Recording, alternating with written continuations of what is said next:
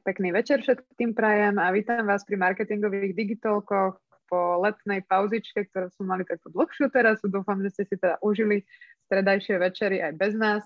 A dnes teda vítam všetkých, ktorí prišli. Dnes máme takú zaujímavú tému ako marketingová stratégia. Budeme sa baviť teda o rôznych veciach, možno zabrúsime do trošičku iných tém. Vítam teda medzi nami Adrianku Jurdovú. Pekný večer si teda prajem. Vítaj medzi Pekný nami. večer, ahojte. Vítajte. Ďakujeme, že si, že si prijala naše pozvanie aj takto teda v lete. Viete, dovolenková sezóna, našla si si na nás čas. A ja ti teda ja tak krátkosti možno, v krátkosti ťa predstavím, aby ste teda, kto ste ešte Adriano nevideli. A ona je teda people-oriented, ako som si aj prečítala od teba. Aj sme sa teda bavili pred uh, streamom o tom, že teda má veľa skúseností aj s vedením, nejakého týmu alebo teda manažovaním.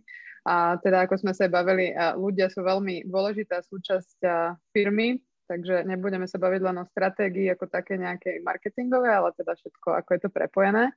A teda ty si pracovala v MIC, dnešnom Wavemakeri, eh, ktorý teda rebrandoval, pracovala si aj pre IRIM, takže naozaj, že veľké e-shopy a ak teda sa nemýlim a mám dobré informácie, tak momentálne je to food shop. Je to tak, alebo kľudne ma oprav, ak som áno, nejak. Áno, hovoríš správne. Super, takže ty máš naozaj uh, skúsenosti s veľkými e-shopmi, s veľkými rozpočtami, takže ak uh, máte akékoľvek otázky, chcete sa nejako spýtať možno na nejaký váš biznis, riešite nejaké otázky, ohľadom stratégie v e-shope a v e-commerce, tak Adriana je určite ten správny človek, takže ako vždy, keď to poznáte, tak píšte do komentárov dole otázky a my to budeme teda postupne sa snažiť všetko zodpovedať. Tak a môžeme teda začať naozaj tak všeobecne, ako väčšinou začíname, že keď si predstavím takú situáciu, že som začínajúci e-shop, ako si vlastne mám začať nastavovať nejakú tú stratégiu, aby naozaj ten e-shop z toho úplne začiatku začal rásť a aj mi zarábať nejaké, nejaké peniažky? keď to môžeš tak zhrnúť, nejako, ak sa to dá Jasné. vôbec tak všeobecne. Jasné, a je to naozaj taká uh, otázka, že keby som sa k tomu vlastne mala nejak všeobecne, to sa strašne závisí o tom, aká je stratégia toho e-shopu, či má teda nejaké globálne ambície, alebo je to konkrétne proste nejaký e-shop, ktorý chce fungovať iba na Slovensku, má v rámci toho nejaký obmedzený počet proste tovaru, ktorý chce predávať úzkej celovej skupine. Ja, keďže mám najväčšiu skúsenosť s tými naozaj rýchlo rastúcimi globálnymi projektami, tzv. startupmi e-shopovými, ktoré sú predurčené na nejaký rýchly rast a majú naozaj globálne ambície, respektíve chcú byť najsilnejšími hráčmi v rámci si východnej Európy, kde je obrovský potenciál, tak väčšinou tu sa začína a, a najčastejšie sa vlastne uprednostňujú tie performancové kanály, čo vlastne Google. Mm-hmm kde sa zbiera nejaký ten low funnel zákazníkov, čiže naozaj tí, ktorí už sú v tom pokročilom procese hľadania, že už hľadajú konkrétne ten produkt, ktorý, o ktorý majú záujem. A samozrejme, že to sa neskôr musí podporovať, keď už je e-shop týmto performancom sa dá naozaj firma vyškálovať do celkom slušných čísel, keď má budget. A samozrejme, že bez toho brandu a bez posilovania pozície brandu sa tá firma dlhodobo nepohne je tam už veľmi silná konkurencia, tie kanály sú veľmi saturované, hlavne ten online. A každý, kto je v tomto biznise, pravdepodobne vie, o čom hovorím, lebo korona to ešte pohľa neuveriteľným tempom dopredu. Čiže cez ten performance to naozaj je dlhodobo náročné a častokrát začínajú firmy naražať na taký strop. A preto tá mm-hmm. pozícia brandu je neskutočne dôležitá, lebo čím je ten brand silnejší, tým aj ten zákazník je proste ochotnejší s ním nejakým štýlom zostať nakúpiť od neho dvakrát, trikrát a v podstate mu rastie tá organika a ten direct, čo je dlhodobá nejaká vízia, stratégia, tam to celé smeruje, aby tá firma začala byť profitabilná. Aby ľudia nechodili mm-hmm. cez, len cez tie platené kanály. Ale mm-hmm. ak by som mala poradiť nejakému začínajúcemu e-shopu, ktorý naozaj začína v rámci Slovenska a jeho ambície nie sú vyslovene globálne, tak naozaj cez ten Facebook, Instagram, možno pár influencerov, čo je veľmi silný kanál, sa dá relatívne dobre vybudovať tá návštevnosť prvotná, ale uh, taktiež to má vlastne istý strop ten dosah, keď sa do toho nezapája ostatné kanály. Mm-hmm, rozumiem. Takže ak dobre som to preložila, takže ak mám naozaj že nejaké aj zahraničné ambície, tak je dôležitejšie budovať ten brand, ako keď chcem byť iba lokálne? Uh, akože ten brand je dôležitý pri oboch veciach samozrejme, ale je tam úplne na stratégia. Väčšinou ja si myslím, že sa to spája skôr s tým, že veľa firiem si robí nejakú analýzu, kto ich cieľová skupina, kam chcú cieliť, relatívne neskoro. Akože ja to viem z toho nášho trhu, lebo či už zo skúseností v podstate v IRIM, alebo keď sa proste bavím naozaj aj s inými ľuďmi v rámci toho startupového odvetvia, ktoré na Slovensku, Česku a veľmi malé, čiže či už je to Foodshop, alebo Jim Beam, alebo Dedoles, tak naozaj sme sa všetci dostali k nejakej definície tej značky, potom ako sa to rýchlo rozbehlo na tom performance, dosť neskoro, lebo tá firma si začne uvedomovať, že že jej chýba nejaká taká úplná konzistencia komunikácie v rámci tých kanálov. Čiže vtedy sa príde k tomu, že značka by mala mať vypracovaný nejaký dokument, ktorý by mal byť naozaj mantra firmy, kde že som proste táto značka, aktuálne proste som Foodshop, toto je môj purpose, preto toto robím, a mimo samozrejme zisku. A toto je môj promis, ktorý dávam vlastne zákazníkom a nejaké tri hlavné benefity alebo tri USPS, čo sú nejaké tie a v podstate podporné body tej stratégie, či už je to doprava zadarmo, alebo je to v podstate vrátky zdarma a tak ďalej, čo tým ľuďom ponúkam. A toto sa v rámci tej komunikácie môže ťahať rôznymi kanálmi. Ak toto značka nemá, tak nemá ani cieľovú skupinu, nevie komu to vlastne ponúkať a je oveľa ťažšie tú komunikáciu nastaviť. Mm-hmm. Takže ako si hovorila, asi sa na to väčšinou naráža, až keď je to potrebné, ako keby, že až keď asi rozšírili a zistili, že nemajú tam, a nemajú tam teda tú jednu linku. A keď sme sa teda dostali k takémuto niečomu, že to je možno jedna z takých chyb, že neskoro sa robí analýza, tak môžem možno skipnúť na túto tému, že máš nejaké také skúsenosti, že na čo sa často zabúda na tom začiatku a bolo by dobré na to myslieť pri e-shopoch? Mm-hmm. Ja si myslím, no toto je jedna vec, akože, ktorá sa určite podceňuje, lebo ak chce firma rýchlo rásť, tak ja som vlastne spomenula a proste je to naozaj nejaký ten uh, startupový projekt, ktorý je predurčený na rýchly rast, pravdepodobne má aj investíciu alebo kapitál na to, že začína možno aj na viacerých trhoch a chce si hneď proste ukrojiť nejakú väčšiu časť časť tých trhoch tak sa naozaj na tom performance, na tom performanceovom marketingu, na tých Google kampaniach dá vybudovať biznis do relatívne veľkých čísel. Tam už v podstate sa vstúpi na trh. Samozrejme, že to musí nejakým štýlom podporovať aj tá služba. Musia byť konkurenčné doby dodania, musí byť ten produkt konkurenčný na trhu, nemôže byť relatívne vysoká cena, do toho spadajú všetky tieto proste pucle. Ale na tom performance marketingu sa dá naozaj vybudovať celkom pekná škála ale ono to začne potom narážať presne na ten strop. Ten strop sa volá efektivita. Čiže uh, ten investovaný budget, tam funguje jednoduchý zákon, proste zákon klesajúcich výnosov, čiže každé ďalšie euro, ktoré tam proste dám navyše, už nepriniesie ten istý osoch, keď už to je na nejakej mm. hranici. Takže vtedy je vlastne, vtedy väčšinou firmy narazia na to, OK, som práve tu, Veľa začínajúcich firiem to robí tak, že samozrejme tie peniaze páli na začiatku. Že si chce získať zo zákazníkov, investori to samozrejme tolerujú, lebo to dáva zmysel tú, filu, tú firmu vyškálovať do istých objemov a potom začne byť profitabilná. Ale vtedy sa presne naráža na tento problém, OK, ja mám veľký biznis, ktorý mi už robí možno niekoľko miliónov proste ročne, ale robím to na performanceových kanáloch a nemôžem ísť vyššie s efektivitou, lebo proste by som pálil peniaze a čo teraz? Tak potom sú tam tie kanály, ktoré chce, aby proste firma raz, čo je direct a organic. Sila brandu tomuto strašne pomáha.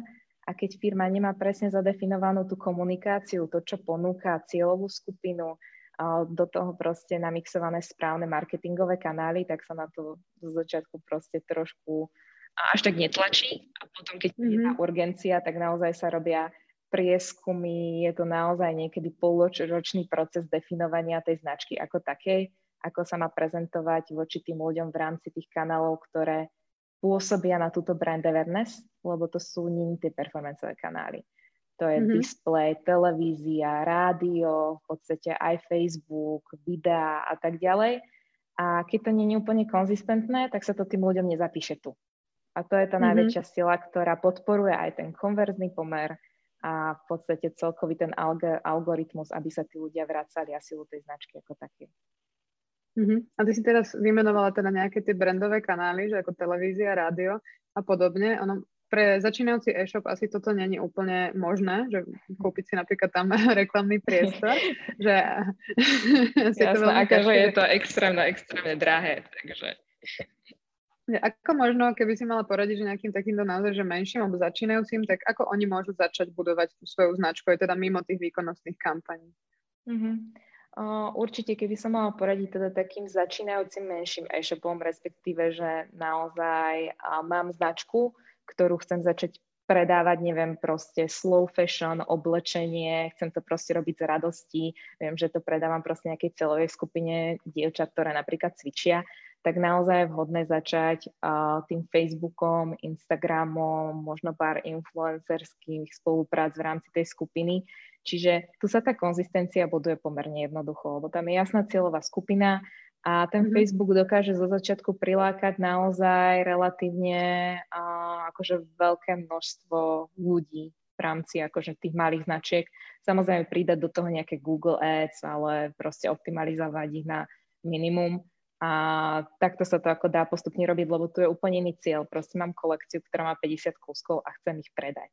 Nie je to mhm. vyslovene, mm-hmm. že chcem ísť na čo najväčšiu škálu, optimalizovať logistiku, že chcem to robiť naozaj na dobrom vzťahu so zákazníkom, čiže toto sú tie kanály, kde sa to dá relatívne ľahko odkomunikovať.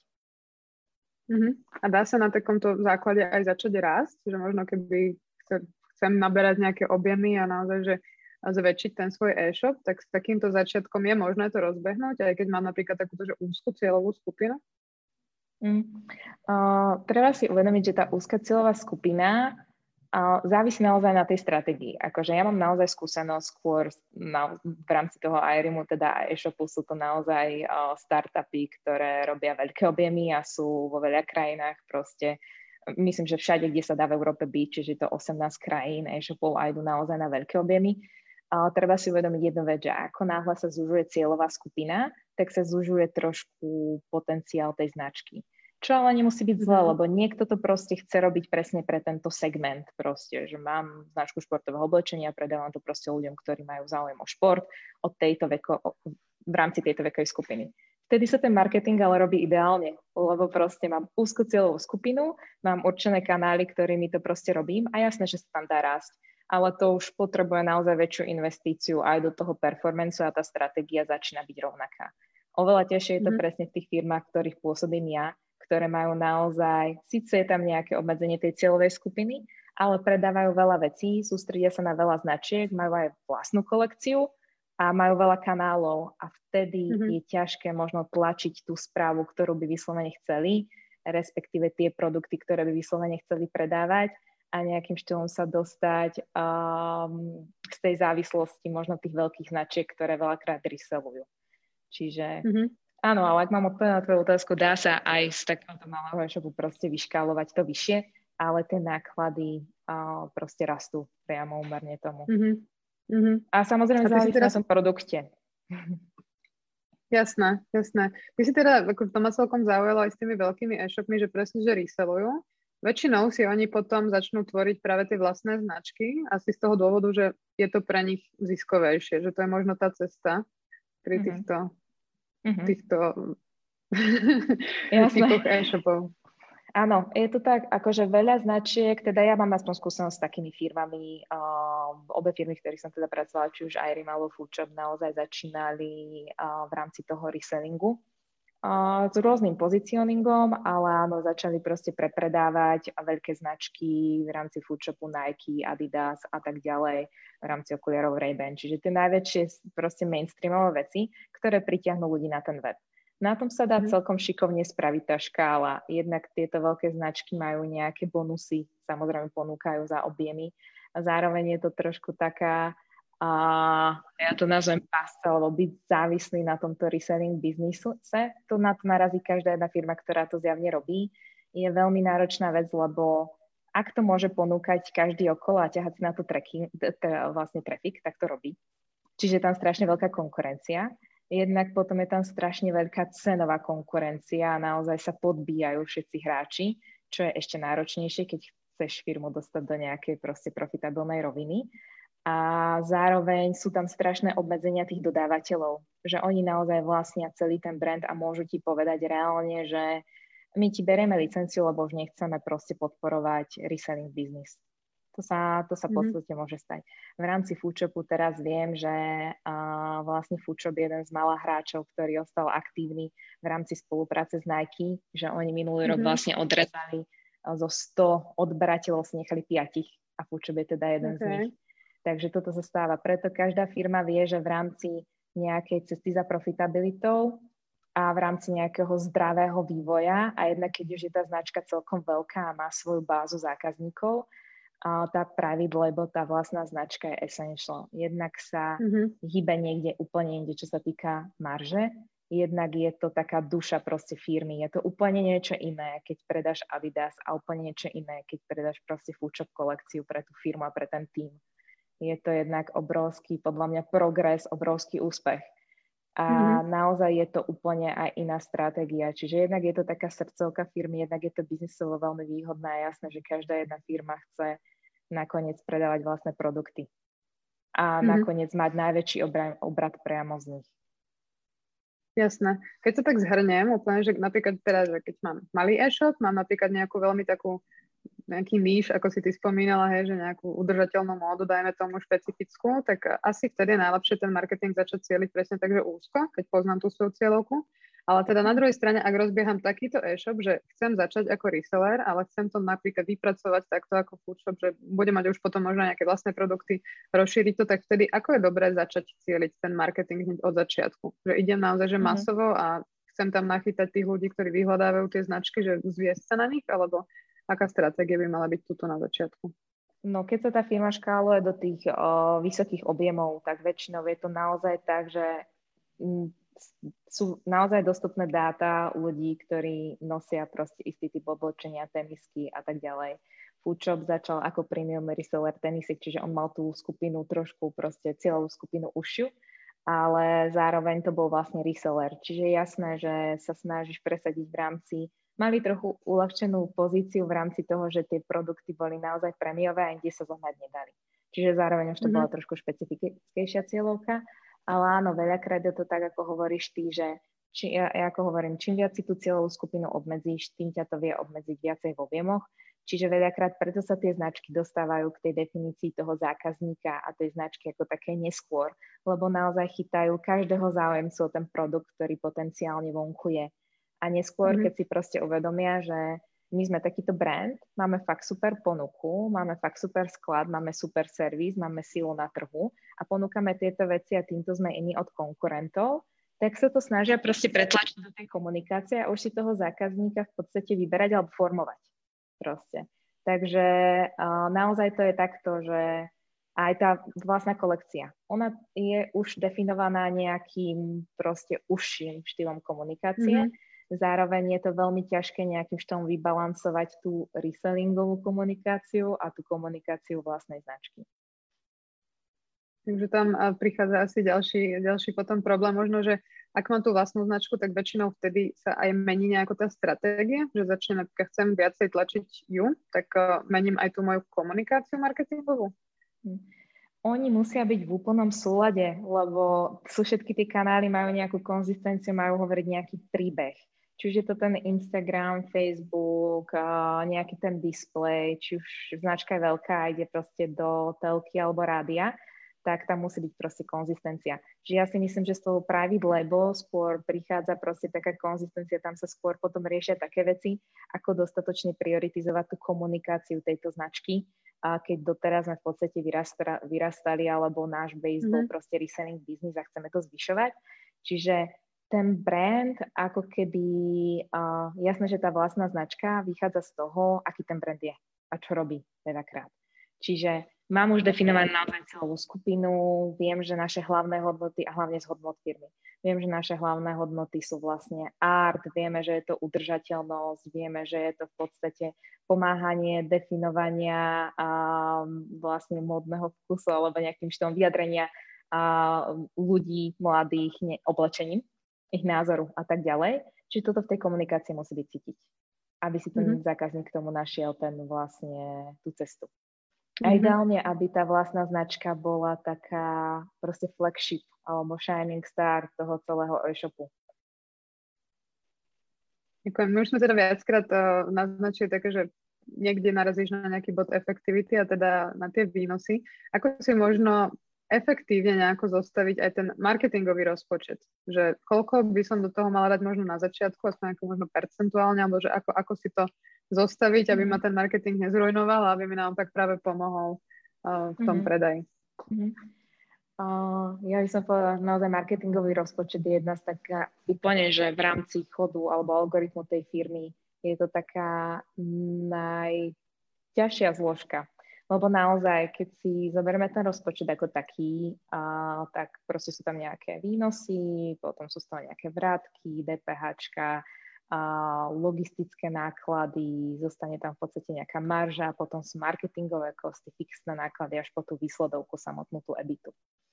No a naj, vlastne ten marketing je preto taký náročný, aj sa nám kladie veľký dôraz, lebo jednak jasné, že z neho vychádzajú tie objemy veľakrát. Jasné, že je to v spolupráci s tým produktom ako takým, s cenou tých produktov a kom, konkurencie služby, ale naozaj marketing tými kanálmi, investíciou, performance a brandom naozaj ovplyvňuje tie objemy, trafik, koľko tých ľudí chodí na web stránku.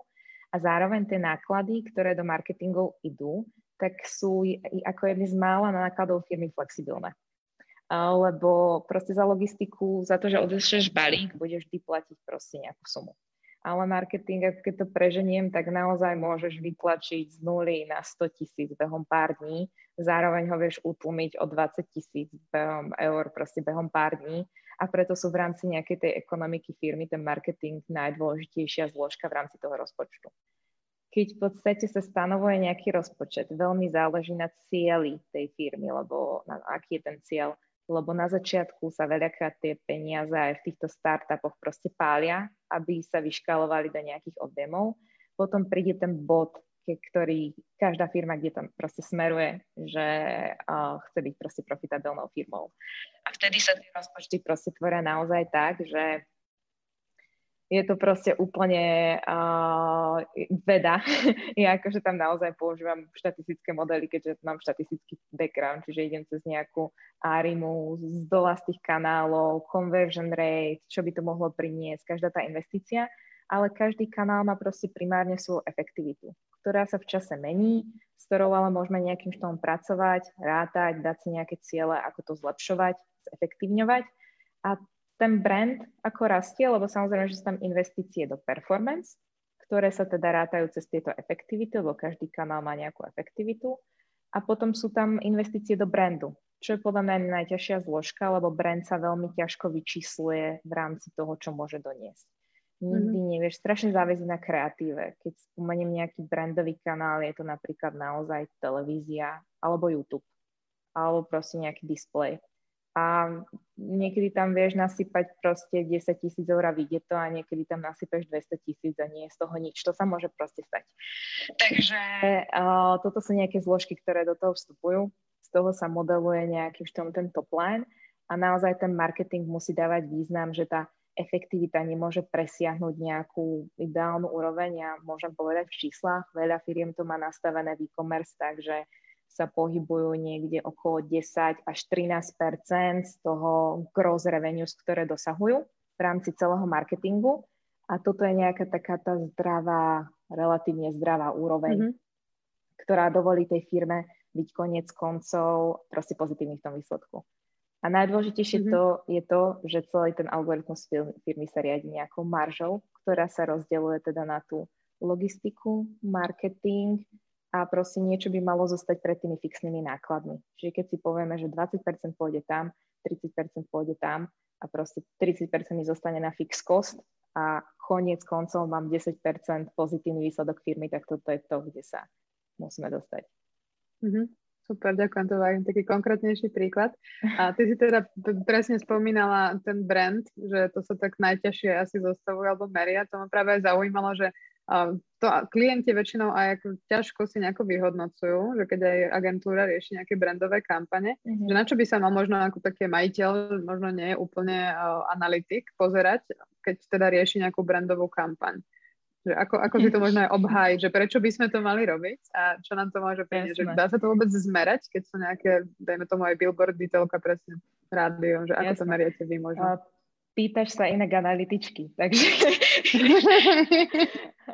a, ale ja mám proste, ja už keď som pracovala v mediálke nejakých 7 rokov, 5 rokov dozadu, tak vlastne tam som merala práve takéto veci. Sme sa snažili zmerať billboardy, display reklamu a tak ďalej, lebo naozaj málokrát, keď niečo nemôžeš zmerať, tak to nemôžeš zlepšiť. To je fakt asi mm-hmm. moje moto. Čiže každá, aj tá brandová investícia týchto firmách, ktoré sú takto proste performanceové vyškalované a tie startupy v tom dynamickom prostredí, kde je taká veľká konkurencia, a musia tie brandové aktivity podporovať. A nie je to lacné. Proste tá telka naozaj tam si nemôže dovoliť značka, ktorá proste nerobí nejaké objemy.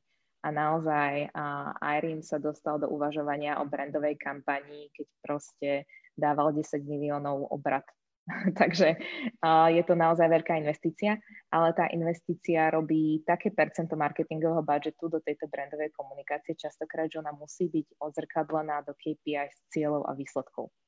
Inak by mm-hmm. žiadny investor, ani firma, ani management proste nedal tomu zelenú. Čiže myslím si, že bez výsledkov a bez cieľov, bez cieľov sa to nedá ani obhajiť. Tak proste ako sme Uh, ako si ty povedal, že by si to možno brandiak vedel obhájiť. Asi nie. Takže musia tam byť jasné KPIs. A tie sú všade iné.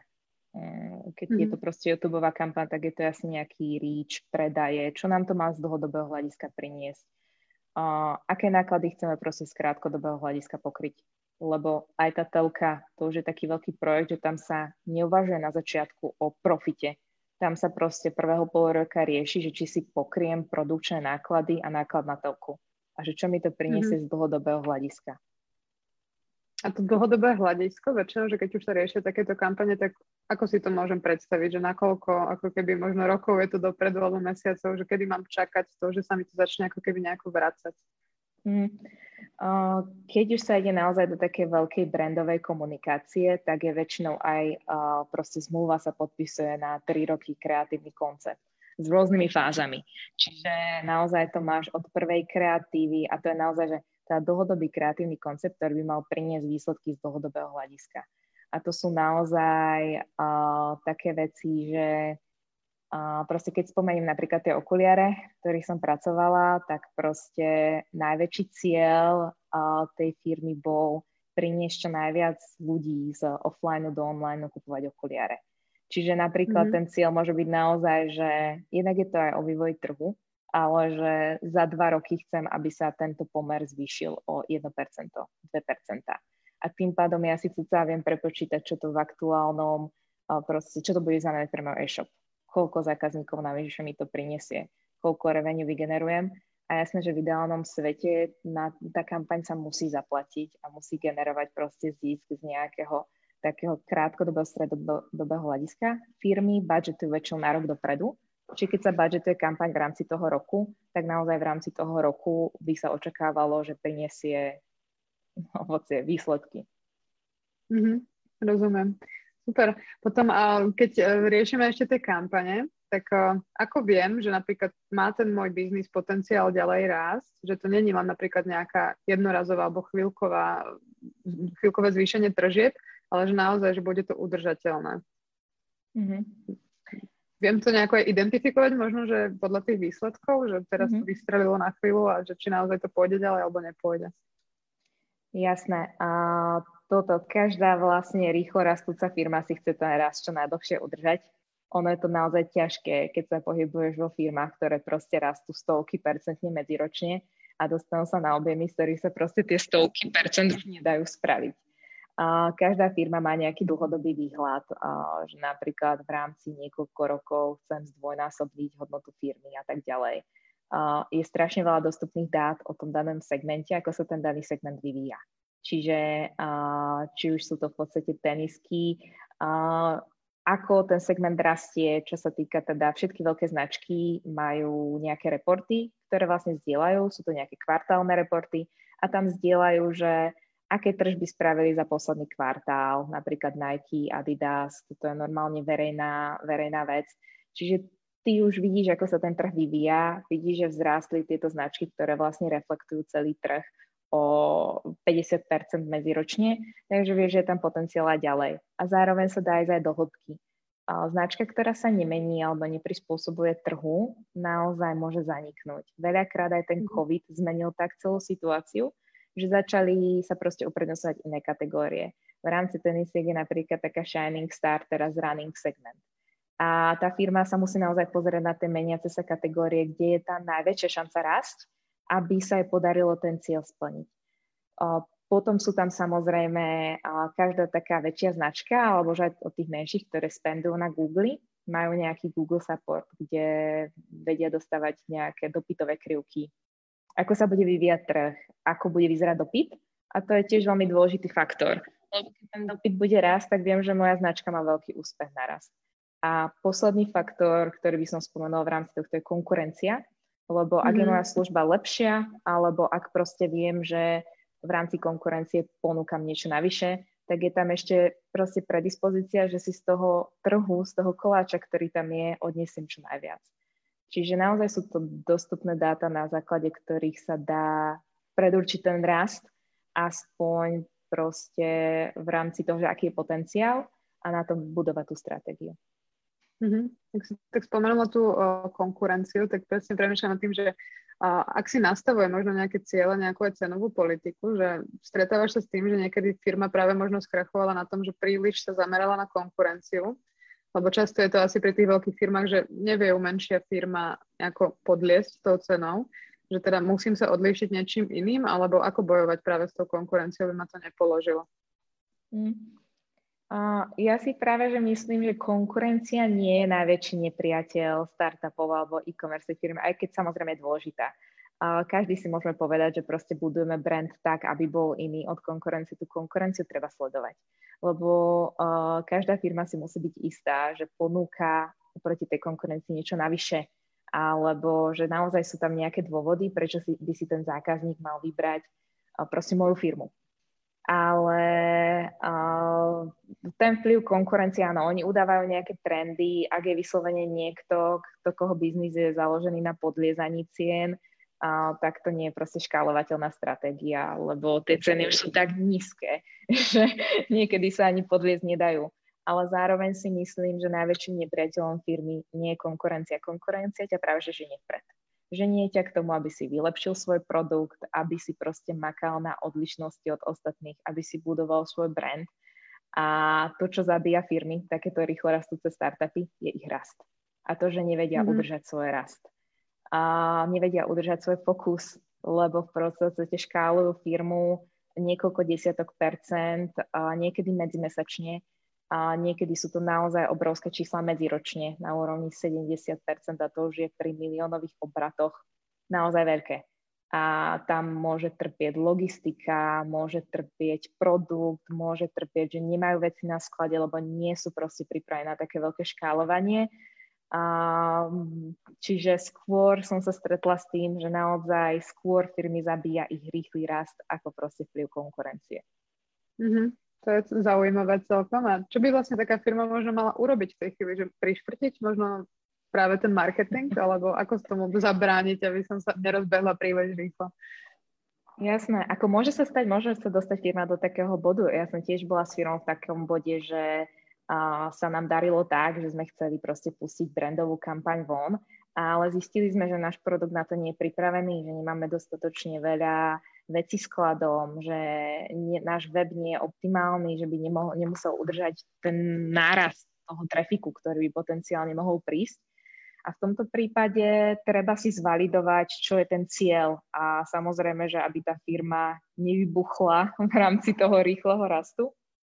Čiže väčšinou sa naozaj, tam sú samozrejme tie ciele dané. Uh, tento problém je naozaj, keď firma rastie rýchlejšie, ako si predikovala a vtedy treba zvalidovať naozaj, že či sa oplatí, lebo ty keď už raz klameš zákazníka, tak ho veľmi ťažko dostaneš späť. Mm-hmm. Vtedy je naozaj možno lepšie pribrzdiť a počkať si, zlepšiť ten produkt na to, aby bol pripravený na to tých zákazníkov, uh, aby bol pripravený rýchlo škálovať, pripraviť sklad, proste zlepšiť IT, interné procesy. Marketing je naozaj flexibilný. Ty si môžeš povedať, OK, teraz trochu priškrtíme, lebo je to príliš, ale ja som taký zástanca toho, a to vlastne sme sa o tom veľakrát bavili, že škrtiť marketing je tá najväčšia chyba. Že reálne by sa mali mm. proste vyhrnúť ruky všetkých ľudí a ísť proste do skladu makať, lebo keď už raz proste priškrtíš marketing, tak je to ten mindset, že OK, chceme spomaliť rast. Čiže mm-hmm. treba budovať na to, proste treba dávať pozor na ten produkt, ale zároveň v týchto dynamických firmách je to naozaj také, že si to človek vie rýchlo uvedomiť a neškrtiť to prílišne. Akože. Mm-hmm. Už sme teraz spomenuli aj nejaké chyby a vieš ešte spomenúť nejaké také, že najdôležitejšie podľa teba faktory, ktoré sú také kľúčové pre ten úspech firmy, že aby to ustála aj rýchly a možno aj niekedy spomalený rast a všetky tie zmeny? Čo je také mm-hmm. naozaj, že to kľúčové úspešných firiem? Uh, COVID trochu ukázal, že je to aj nejaké šťastie, respektíve segment, v ktorom sa nachádzaš. Jasné, že teraz ľudia uvažujú, aká je príležitosť v rámci pandémie, keď nikto nečakal, že príde, tak nikto nevedel, že zrazu kufre spadnú o tisícky percent medziročne, mm-hmm. akože cestovateľské kufre. Alebo dokonca aj okuliare, kde som bola, alebo fashion, že bude ovplyvnený tak, že tržby budú padať proste o 50% medziročne a tak ďalej. Čiže je to veľakrát aj to šťastie, v ktorom segmente sa nachádzaš, alebo naozaj, že o, nie všetko sa dá predikovať. A druhá vec, ktorá je strašne dôležitá, je podľa mňa odvaha. A nebáť sa naozaj tú firmu škálovať. Je veľa príkladov slovenských firiem, aj českých firiem, ktoré to dostali tak ďaleko, že sú najlepšie proste v sí a vo východnej e, Európe, čo je neuveriteľné. A majú tú odvahu proste byť uh, bolzy, proste majú tú guráž tie veci robiť, uh, čo je podľa mňa strašne obdivuhodné. A tretia vec je najdôležitejšia, najviac essential je tým fungujúci tým. Mm-hmm. A to je základ každej úspešnej firmy alebo firmy na ceste za úspechom. A vieš, že takú nejakú povedať že zostavu? Že ako je možno taký nejaký ideálny tým v e-shope, možno aj na začiatku, že ktorí ľudia by tam určite nemali chýbať, aby to, aby to fungovalo? Čo sa týka možno tak ako odborne. Jasné, no akože keď sa e-shop buduje, ja mám už skúsenosť s nejakými tými vyškalovanými marketingovými oddeleniami, takže môj zámer asi bude hlavne na to, ale jasné, že viem zo skúsenosti a príbehov founderov, s ktorými spolupracujem, že veľakrát sú to na začiatku foundery, ktorí zastrešujú všetko. Od zákazníckého servisu po logistiku, cez proste budovanie databáz, marketing a tak ďalej. Čiže veľakrát tá firma začína na štyroch ľuďoch, čo je podľa mňa úplne neskutočné. Čiže potom je Strašne až neuveriteľné ten príbeh, že sa marketing vyškaluje do nejakej veľkosti ako pri Foodchope, čo je to 40 ľudí. A naozaj tá štruktúra už má svoj org chart. A v rámci toho marketingu samozrejme, že najdôležitejšie je tam veľmi veľa ľudí, ale tie dve oddelenia, ktoré aj stále spomíname v rámci tých kampaní sú performance a brand. A zároveň, a akože samozrejme, že keď rátame ten brand, tak proste socials, Facebook, všetko v rámci toho brandu performance, tie performanceové kanály ako e-mailing, a v podstate Google Ads, a Facebook performanceový SEO a tak ďalej.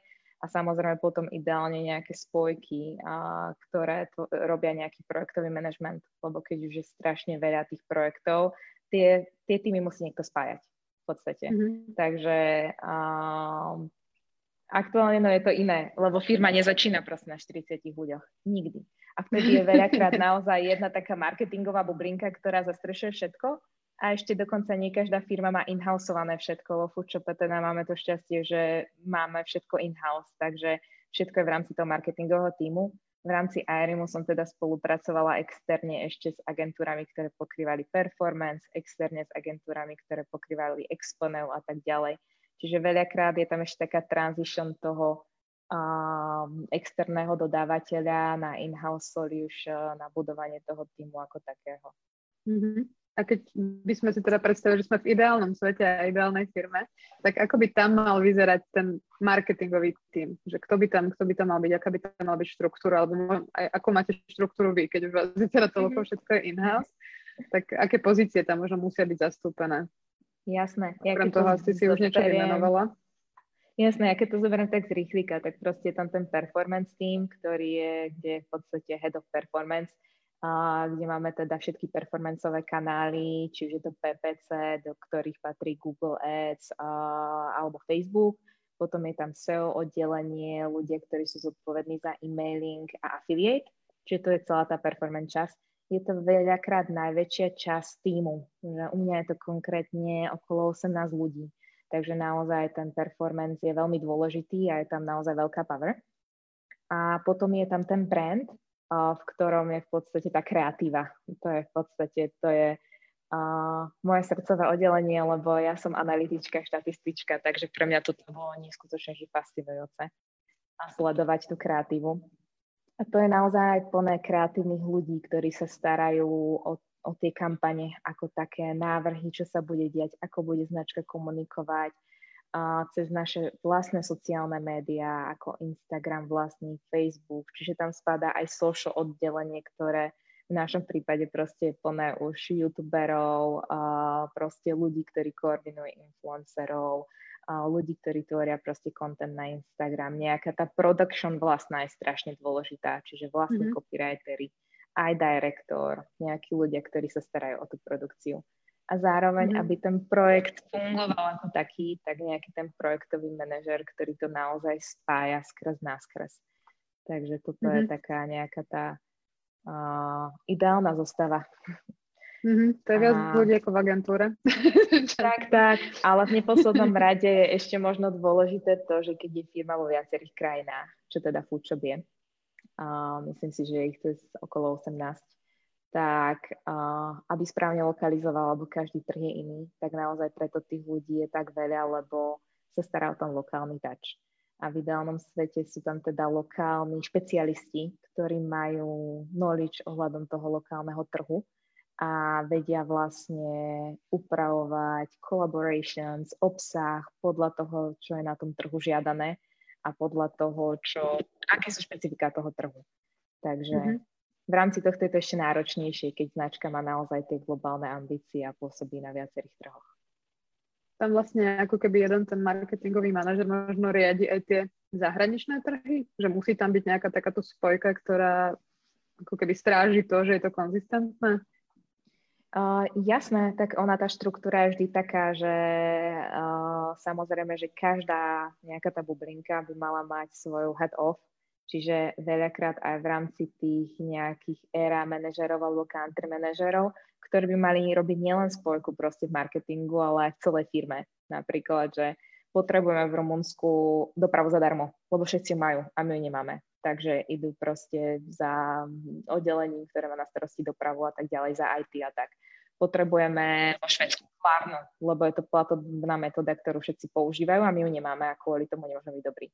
Potrebujeme tohto influencera, čiže oni robia také lepidlo v rámci celej firmy a áno, tá štruktúra je taká, že pokiaľ nie je podporená nejakým jedným reportom, alebo predstav si to, že ja v rámci tých 40 ľudí, keby nemám svoje reporty, ktorých aktuálne 5. Zabudla som na veľmi dôležitú časť, ktorá ešte skúma zákazníka, čiže nejaké to crm ten flow mm-hmm. zákazníkov, tak každý by mal mať svoj hlas, ktorý proste hovorí, čo sú aktuálne next steps, na čom budeme spolupracovať, čo sa snažíme dosiahnuť a tak ďalej za tú celú bublinku marketingovú.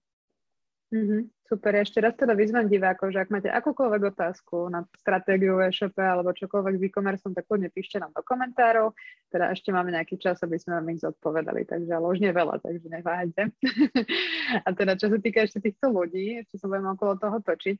A ty máš teda skúsenosti, aj si vravela, že s tým, že keď vo firme sú nejaké externé agentúry a spolupracujú na marketingu, ale teda teraz aj s tým, že je tu celé in-house, Vieš aj nejako zhrnúť, že čo sú možno výhody alebo nevýhody toho, keď je celý ten marketing eh, vo firme, že sú to všetko ako keby zamestnanci telom aj dušou. Je to, je to iba výhoda, alebo sú tam aj nejaké úskalia pri takomto zostavení? Hmm. A naozaj každá firma smeruje k tomu, aby si inhouseovala čo najviac, čo sa dá. A ja mám teda, ja musím povedať, že mám s agentúrami veľmi dobrú skúsenosť, ale zároveň každý marketingový manažer vie, že agentúra bude vždy drahšie riešenie. Čiže aby sa optimalizovala nejakým štýlom aj tá rozpočet, ale jednak veľakrát je oveľa ťažšie motivovať agentúru ako interných ľudí. Jednak je veľakrát ťažšie uh, tam preniesť ten spirit, nejakú tú dušu tej značky, ktorú ľudia interne v tej firme v podstate majú a proste robí sa to s úplnou inou ľahkosťou. Čiže každá firma kvôli tomuto sa snaží in-houseovať tie oddelenia, jednak je to minimalizovanie nákladov, jednak je to, že s tými ľuďmi vieš úplne pracovať, jednak máš ich 100% čas a nie 20% čas. A keby som povedala nejaké úskalia od tohto, tak musím povedať, že agentúry majú naozaj kvalitných ľudí, majú veľa klientov, čiže si vedia porovnať a hlavne majú strašný knowledge, že oni vedia, že ich klientom sa nedarí v Rumunsku a vedia samozrejme, že ostatným klientom áno, teraz sa tam pravdepodobne niečo dopytovo deje, lebo sa nám tam nedarí so žiadnym klientom z vášho oddiel, akože odvetvia. My, keď vidíme, že sa nám nedarí v Rumunsku, tak nevieme, že či je tam nejaká dopytová issue, alebo či sme to iba my, alebo že či nejaký konkurent tlačí silnejšie. Ospravedlňujem sa tak vtedy je to také náročnejšie, že tá agentúra prináša ešte také know-how možno navyše, v rámci toho mm-hmm. a jednak majú, keď si zoberieme možno nejaký obrovský e-commerceový sviatok ako Black Friday, jasné, že interne a in-houseovo proste sa dá tiež zvládnuť, ale agentúra, keď my spravíme 3 za 3 roky, agentúra spraví možno 30. Čiže si vie preniesť nejak rýchlejšie to know-how. Čiže obe majú svoje pre a proti, ale ideálny stav proste situácia je mať to interne vo firme kvôli mm-hmm. spomenutým veciam. A ty, ako si aj spomínala, že tí ľudia sú takí viacej ako keby v tej značke ponorení možno. Je to vždy výhoda, alebo môže to byť aj nejaká nevýhoda, že napríklad veľmi milujem ten svoj produkt a možno potom nevidím nejaké veci, prečo to nefunguje, alebo že možno, či tí ľudia nemôžu byť aj takí zaslepení, neviem, z tvojich skúseností. Jasné, ja si myslím osobne, že každý človek, ktorý robí dlhšie v nejakej firme a začne byť hlbšie v expertíze, je proste v svojej bublinke a začne byť trošku slepý a strašne začne riešiť veci do extrémneho detailu. Čiže na to sú tu aj manažéri a ostatní ľudia vo firme ako leadership, aby to vlastne identifikovali, aj keď sa to stáva aj nám. Lebo veľakrát proste sa kvôli tomu možno uh, prikladá oveľa väčšia dôležitosť veciam, ktoré sú ľudia vonku ani nevšimnú. Lebo my sme tak hlboko v tej bublinke, že chcem, aby to bolo proste dokonalé. Čiže jasné, že to má svoje úskalia a ideálne sa preto robia veľakrát kolaborácie s externými firmami, aj pri firme, ktorá robí všetko in-house. Či sú to mhm. brandové firmy, alebo je to nejaký hub kreatívcov, alebo je to len nejaký, veľakrát robíme aj to dokonca, že ja som v podstate v rámci minulého roka bola v Jim Beame, a vymieňame si v podstate knowledge medzi firmami ako takými aby sme sa trošku z tej bublinky dostávali a aby sme si proste možno určili, že čo nie je ideálne, kde zmeniť smer a tak ďalej. Mm-hmm. To trošičku taký nadhľad. No a hneď pomohla moja výzva, máme tu otázku od Janky a ona sa teda pýta, že chce začať predávať, vie zhruba čo, že chce si začať teda budovať web, obsah, značku a postupne predá- pridávať tie produkty, že celé to nejako zosieťovať a že akého človeka potrebuje podľa teba zaplatiť ako prvého, že okrem reklamy na sociálnych sieťach. Predpokladám teda, že je sama a, a teda rozmýšľa, že kto jej pomôže ako prvý pri tom mm-hmm. e-shope. Uh, ja predpokladám, že podľa toho, uh, čo Janka povedala, tak sa jedná teda o začínajúci malý e-shop, ktorý sme nejakým štvom identifikovali na začiatku aj keď vie čo, vie aká je cieľová skupina, tak závisí, že či sa v tom marketingu nejakým štýlom orientuje. Lebo toto by bolo asi prvá vec, že ak chce vytvoriť ten kanál, vie, že vie spraviť vlastný web, tak potrebuje naozaj zapracovať na tom prome. Čiže ak si to nevie pokryť sama, tak ideálne by som odporúčala proste niekoho, ale ja by som odporúčala proste naozaj freelancera, Pretlak.sk ponúka veľa šikovných ľudí v podstate, ktorí robia v agentúrách alebo hľadajú job alebo freelancerov, naozaj nedrahých. Čiže ak by som začínala, tak by som asi začala hľadať na tomto médiu človeka, ktorý ponúka proste pomoc marketingovou stratégiou alebo dokonca s exekúciou a tak ďalej. Veľakrát sú to ľudia, ktorí dokonca robia aj zadarmo, lebo ich strašne baví rozbiehať ten biznis a po prípade sa naozaj dohodnú, že vieš čo, keď to bude v profite, tak mi budeš dávať 10% alebo fakt, že som zažila takéto priateľské kolaborácie. Čiže človeka proste na ten marketing ako taký, ktorý by rozhýbal tú, ten predaj. Určite. Mm-hmm. Super, ďakujeme. Ak by si Janka mala ešte nejakú doplňujúcu otázku k tomu, alebo niečo sme náhodou nepochopili úplne dobre, tak kľudne dopíš ešte do komentára. A potom teda, ja by som sa ešte chcela vrátiť k jednej takej téme. Ty si hovorila, že tá pandémia ako keby zmenila veľa vecí a že tam sa možno niekedy to bolo aj o šťastie a nedalo sa na to pripraviť. A keby teda prišla už taká viackrát skloňovaná tretia vlna pandémie, ako by sa podľa teba teraz po tých skúsenostiach mali na to firmy pripraviť? Alebo ako by mhm. mali možno prispôsobiť už teraz rozpočet, alebo čo sú také nejaké kroky, ako sa ochrániť? Hmm. Ja musím povedať, že ľudia si strašne rýchlo zvykajú. A aj pred tou pandémiou, škoda, že ja som nevenovala viac pozornosti proste už, lebo neočakávala som naozaj, že to vypukne tak rýchlo v rámci Európy a naozaj, keď prišiel ten marec, ja si to doteraz pamätám, to bolo hneď, že minus 50% tržby proste. To bola extrémna panika, trvalo to relatívne dlho. Potom prišla druhá vlna, čo už experti proste predpokladali, lebo pandémia už sa stala proste vo svete, takže vedeli, že pravdepodobne takto sa to bude vyvíjať. A tá druhá vlna bola taktiež zásah do tržieb, ale už to netrvalo tak dlho, a proste nebolo to také silné. A teraz si myslím, už ako to ide ďalej, a keby prišla aj tretia vlna, tak si myslím, že ten zásah bude naozaj opäť minimálnejší a ľudia sa naozaj v tom online spametávajú už aktuálne do týždňa dvoch. Čiže zrazu sa mhm. to prejaví trochu, je tam menší pokles, klesný konverzný pomer, ale zrazu sa to všetko vráti veľmi rýchlo do normálu. Čiže ja aktuálne, a z toho, čo čítam všetky predikcie a články, tak to vyzerá veľmi podobne, že ten online a aktuálne úplne prekypuje. To je ako neskutočne, že sa stalo tento rok s online aj kvôli tej pandémii ako takej. A nemyslím si, že tretia vlna by znamenala nejaké okamžité proste um, okamžité dôsledky na predaje, čo sa týka negatívneho proste zmyslu. Skôr si myslím, že z dlhodobého hľadiska by mohla ovplyvniť opäť ten dopyt, že on vyzeral úplne inak, ako vyzeral pred rokmi. Vyvíjajú sa tie sezóny úplne inak, nedá sa predikovať. Príde pík, keď to človek vôbec nečaká, príde korekcia, keď to značka vôbec nečaká. Čiže skôr sa pripraviť, moja rada je len, že pripraviť sa na dynamické riadenie marketingu. Keď to proste mhm. nejde, mm-hmm. netlačiť zbytočne na pilu, ani mi na ten rozpočet a keď to zrazu príde, to je hneď vidieť na prvých kampaniach a efektivite, tak pritlačiť. Takže mm-hmm. to by bola asi moja rada, ale neočakávam naozaj, že tretia vlna by uh, znamenalo to, čo prvá, že tá stabilizácia Už by to nemal byť veľmi rýchlo. Hej, by to snad nemal byť taký šok, dúfajme teda, že nepríde niečo zase také nečakané.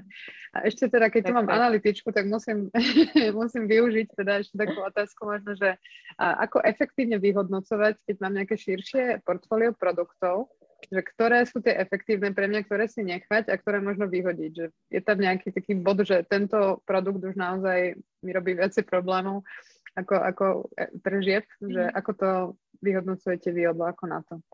Mm-hmm. Ono celkovo sa tu trošku spája aj s tou vlastnou značkou, resellingovým biznisom a tak ďalej, keď sú značky, na ktoré v podstate lákaš trafik, ale neoplatí sa ti z dlhodobého proste hľadiska predávať, a tak sa snažíš robiť aktivity, ktoré tých ľudí dostanú na iné produkty. A toto by vlastne firma mala vedieť už, keď je proste väčšia, tak sa dostáva už na taký reporting že má nejakú tú unit economy, čiže nejaký ten algoritmus, koľko mi ten daný produkt alebo značka prináša. Čiže ja viem, že keď predám Adidas, tak v podstate môj profit sa pohybuje tu. Viem, že na týchto produktoch napríklad strácam úplne, ale sú výborný traffic generator.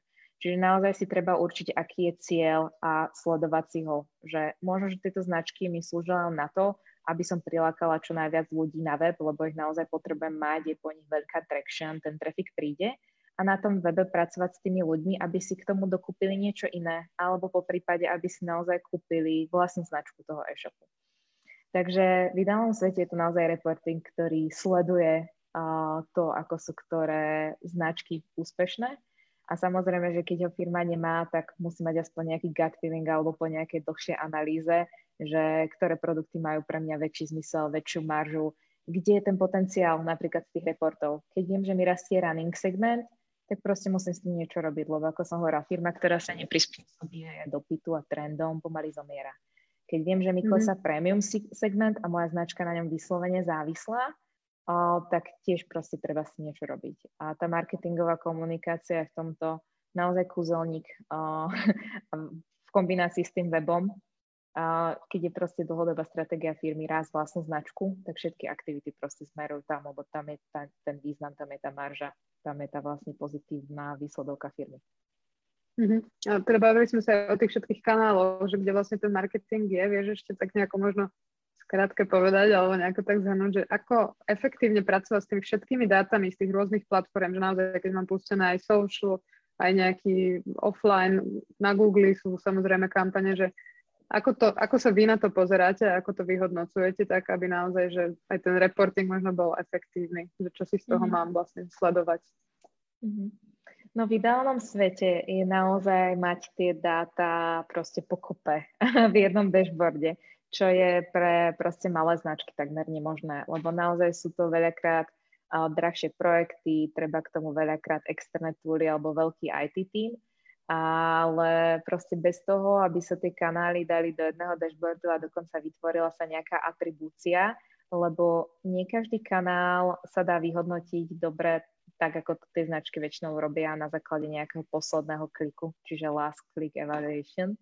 A niektoré kanály proste slúžia len na to, aby, aby mm, podporili znalosť značky alebo boli v tej ceste, napríklad je tam nejaký cenový porovnávač, je tam nejaká kreatíva Facebooku, Čiže v ideálnom svete by to naozaj mal byť vyťahnutý atribučný model z agregovaných dát všetkých, všetkých platformiem, ktoré by na základe nejakého modelu určoval, akú má, aký má ten kanál dôležitosť v rámci tej celej konverznej mm-hmm. cesty.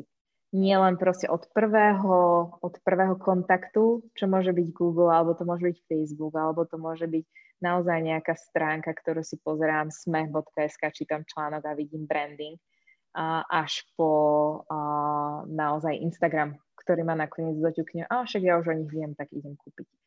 mm Ak toto značka nemá a veľa proste firiem vyhodnocuje last clickovo, aj veľkých firiem, tak mm ideálne aspoň naozaj si určiť tú last clickovú efficiency, a efektivitu na základe toho, aby to dávalo pre ten kanál význam. Veľakrát proste performance musí byť efektívny, lebo sú to najväčšie objemy a značka nechce proste naozaj strácať na každom jednom zákazníkovi, ktorého získa. Ale sú kanály ako Facebook, ktoré sú aj Evernessové, čiže podporujú tú značku ako takú, kde je tá efektivita vyššia a dá sa to tolerovať, pokiaľ proste tým budujem ten brand ako taký. Mm-hmm. Mne z toho vychádza, že druhý človek vo firme, ktorého treba zaplatiť, je analytik. Určite, určite. Pokiaľ na to nie som ja sama dobrá, čo ja teda nie som. Ešte teda pomaličky už sa blížime ku koncu, ale máme tu ešte jednu otázku. Teda Michala zaujala to, čo si hovorila o vyhodnocovaní billboardov. Teda, že on hovorí, že si to spomínala, že či by sa mohol opýtať, ako sa vyhodnocuje takáto kampaň, teda vyslovene billboardová, že náklad, na základe zvýšenia trafiku na stránke, zvýšeného vyhľadávania brandu alebo počtu ľudí na predajni, alebo a, ako sa to robí.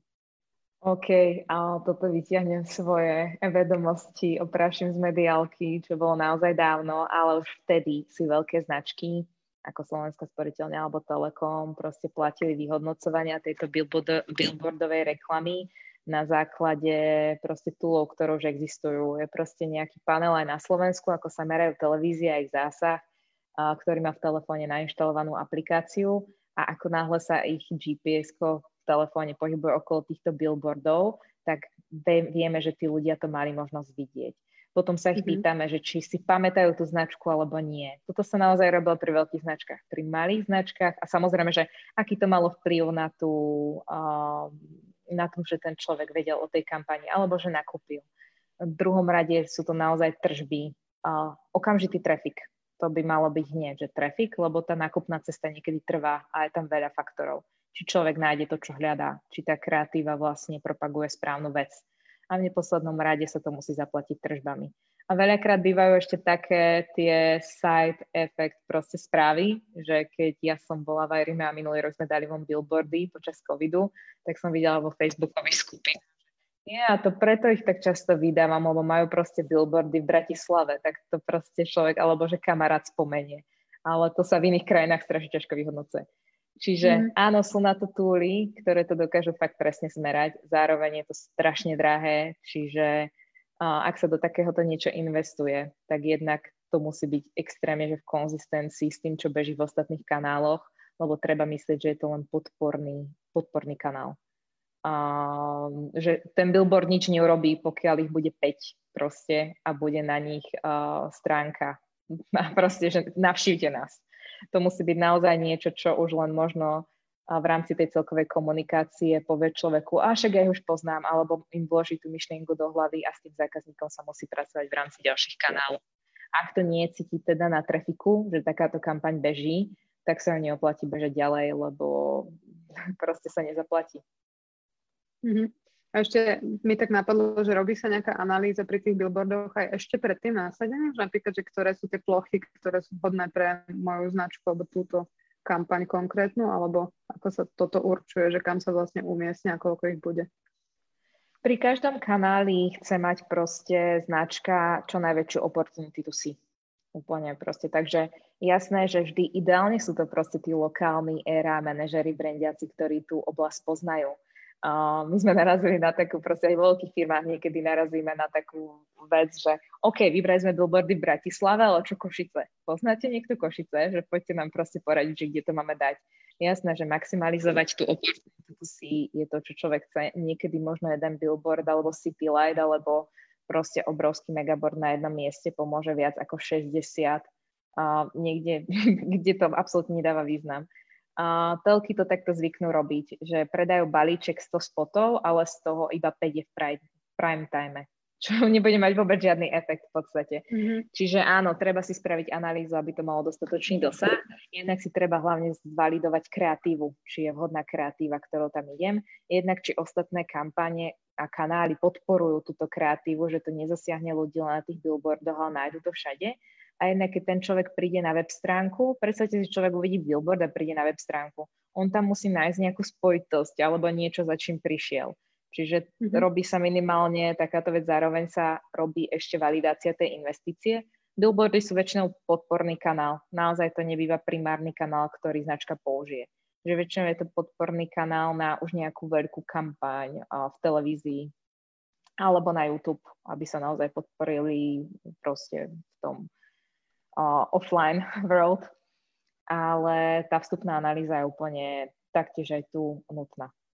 Mm-hmm. Super, ďakujem. Nám teda pomaly vypršal čas, tak ja dám už iba záverečnú otázku, takú klasickú, že aké možno knihy alebo nejaké zdroje, čokoľvek, čo odporúčaš možno práve pre analytikov alebo pre e-shopistov, čo by im pomohlo a posunúť sa ďalej? Uh, ja najlepšie knihy, na čo som čítala o marketingu a brande, boli zaslané. V tomto ešte super spolupráca s externými agentúrami. A agentúra, s ktorou sme robili na brandovej kampani a je to fakt agentúra, s ktorou mám výborné skúsenosti, aj spomeniem, volajú sa Somebody Somebody.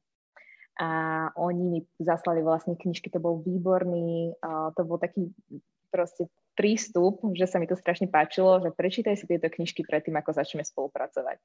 A bola tam knižka How Brands Grow uh, by Byron Sharp a mm-hmm. to bol úplný game changer pre mňa. To bolo naozaj, ona má dokonca taký site, nadpis, že what marketers don't know.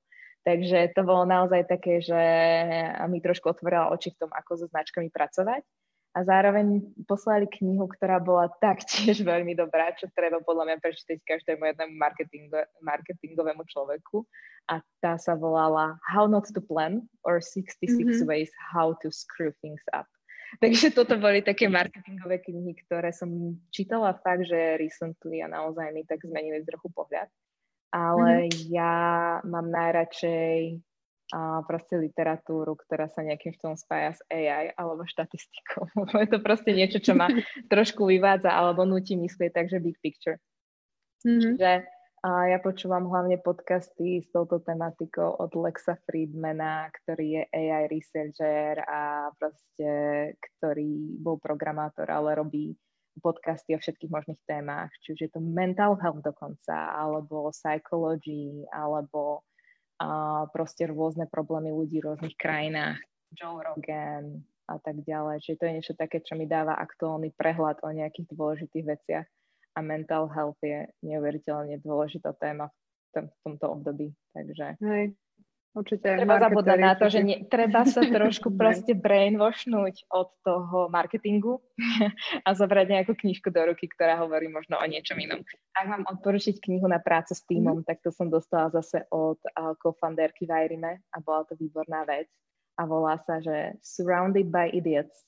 A je to uh-huh. o rôznych temperamentoch ľudí, ktorí naozaj niekedy sa ti zdá, že ľudia hovoria cudzou rečou, ale niekedy tak nie je. Naozaj každý názor je strašne dôležitý a s každým človekom sa pracuje inak. A ona vlastne zhrňa nejaké štyri temperamenty, ktoré na seba narážajú v práci a nevedia úplne so sebou spolupracovať, ale jednak sú strašne dôležité pre dynamiku týmu. Čiže možno takéto knihy sú pre mňa ešte oveľa viac valid v rámci tej pozície ako nejaké vyslovene marketingové veci. Mm-hmm. Super. Ďakujeme, tak to bolo teda dosť vyčerpávajúce, čo sa týka typov. Sa teším, že si nám dala takéto krásne príklady. Takže ďakujem ti ešte raz, už nám teda uplynul čas. Ďakujem teda divákom, ktorí dali otázky, ktorí si našli na nás čas aj takto v lete a pozerali sa dnes s nami. Verím, že vám to prinieslo veľa zaujímavých inputov. A teda ďakujem hlavne tebe, Adrianka, že si s nami bola dnes večer, že si tiež na nás našla čas a ďakujem hlavne za všetko tvoje know-how a tipy. Ďakujem veľmi pekne, Veronika. A prajem ešte pekný večer. Pekný večer všetkým.